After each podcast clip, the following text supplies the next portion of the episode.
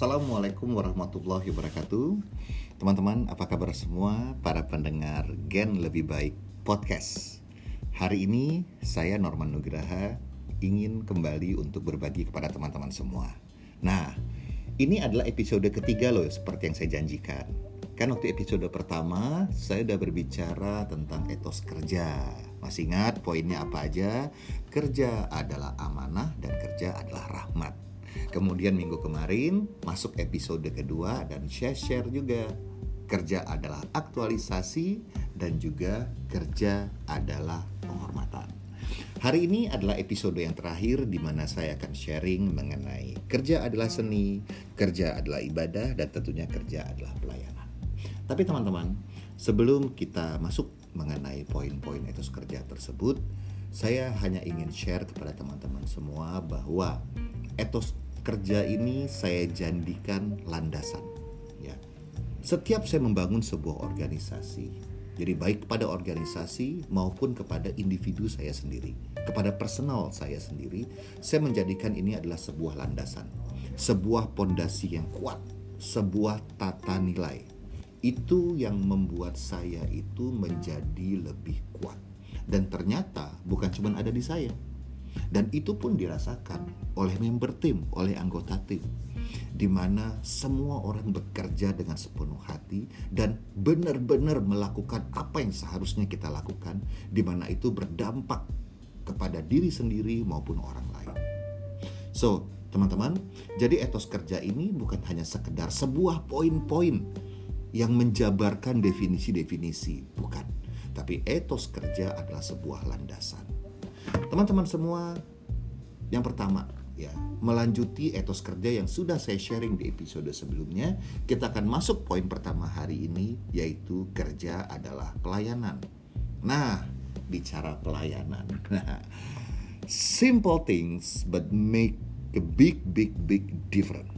Ya, banyak sekali kita lihat bisnis atau aktivitas apa pun yang akhirnya berujung kepada kejatuhan hanya permasalahan pelayanan yang dirasa oleh semua pelanggan itu tidak bisa memuaskan mereka.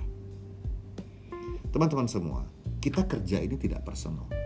Apalagi memang pekerjaan kita dan diri kita langsung berimpact kepada orang, langsung face to face dengan orang. Ya, pelayanan adalah poin-poin yang sangat penting. Ya, kita ini ada untuk orang lain. Ingat, kita makhluk sosial kita hidup supaya kita berguna buat orang lain, teman-teman. Ya, bagaimana kita memanusiakan manusia? Bagaimana kita bisa menghidupkan manusia lain? Teman-teman semua, kita sebagai manusia itu punya kemampuan untuk proaktif. Ya, kita punya kemampuan untuk memikirkan dan berbuat bagi orang lain semaksimal mungkin dan mempunyai manfaat bagi mereka. Kerja adalah sebuah pelayanan. Dalam artian bahwa apa yang kita kerjakan seharusnya membawa dampak pada orang lain. Bukan hanya sekedar kita memikirkan upah kita. Bukan hanya kita sekedar memikirkan income kita. Jadi sebaik-baiknya pekerjaan dan masuk ke dalam kategori etos kerja, kerja adalah pelayanan di mana kita bisa berbuat yang terbaik dan bermanfaat untuk orang itu teman-teman, kerja adalah pelayanan. Oke, kita akan next ke poin berikutnya bahwa kerja adalah seni. Nah, teman-teman semua, kerja itu memerlukan sesuatu yang bisa kita hayati.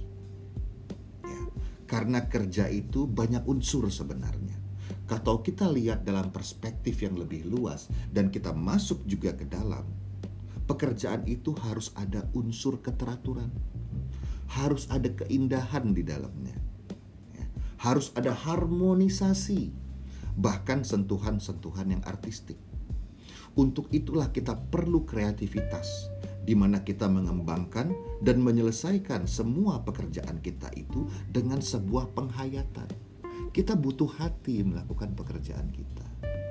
Tidak hanya kita menggunakan logika kita, tidak hanya kita menggunakan IQ-nya kita, tidak hanya kita menggunakan pengalamannya kita.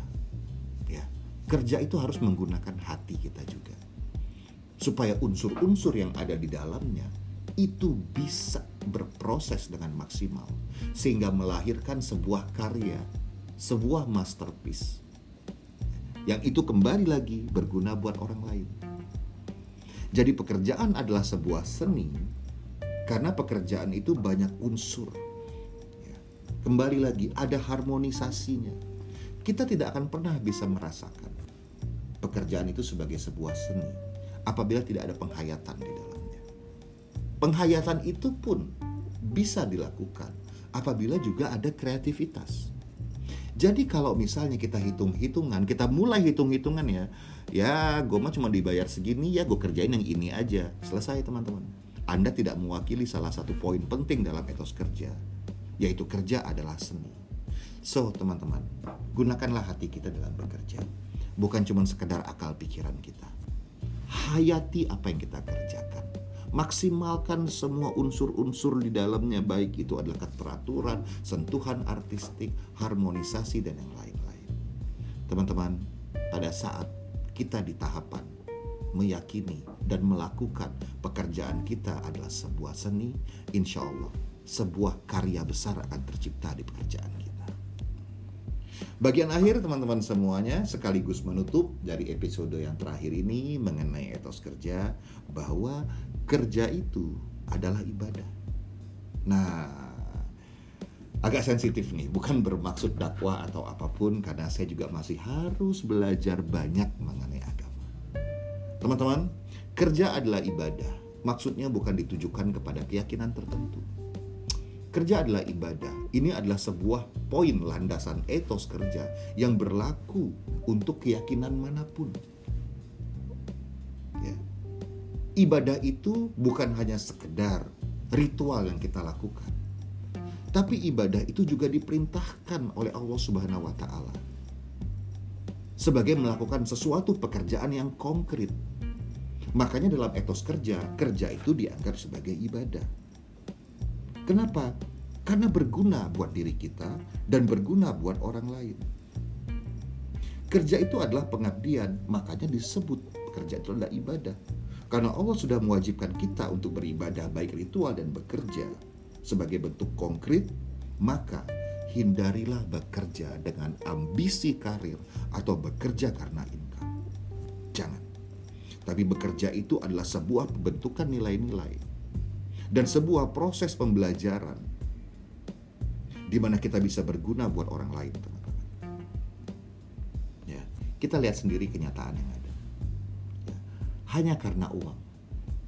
Orang bekerja hitung-hitungan. Hanya karena berambisi untuk karirnya. Orang kerja sikut-sikutan.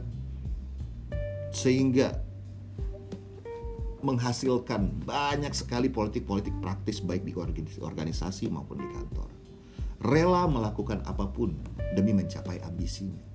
Justru akhirnya yang seharusnya bekerja itu adalah ibadah karena bentuk konkret kita berguna buat orang lain Akhirnya justru kita bekerja dengan ambisi karir dan uang akhirnya merugikan orang lain.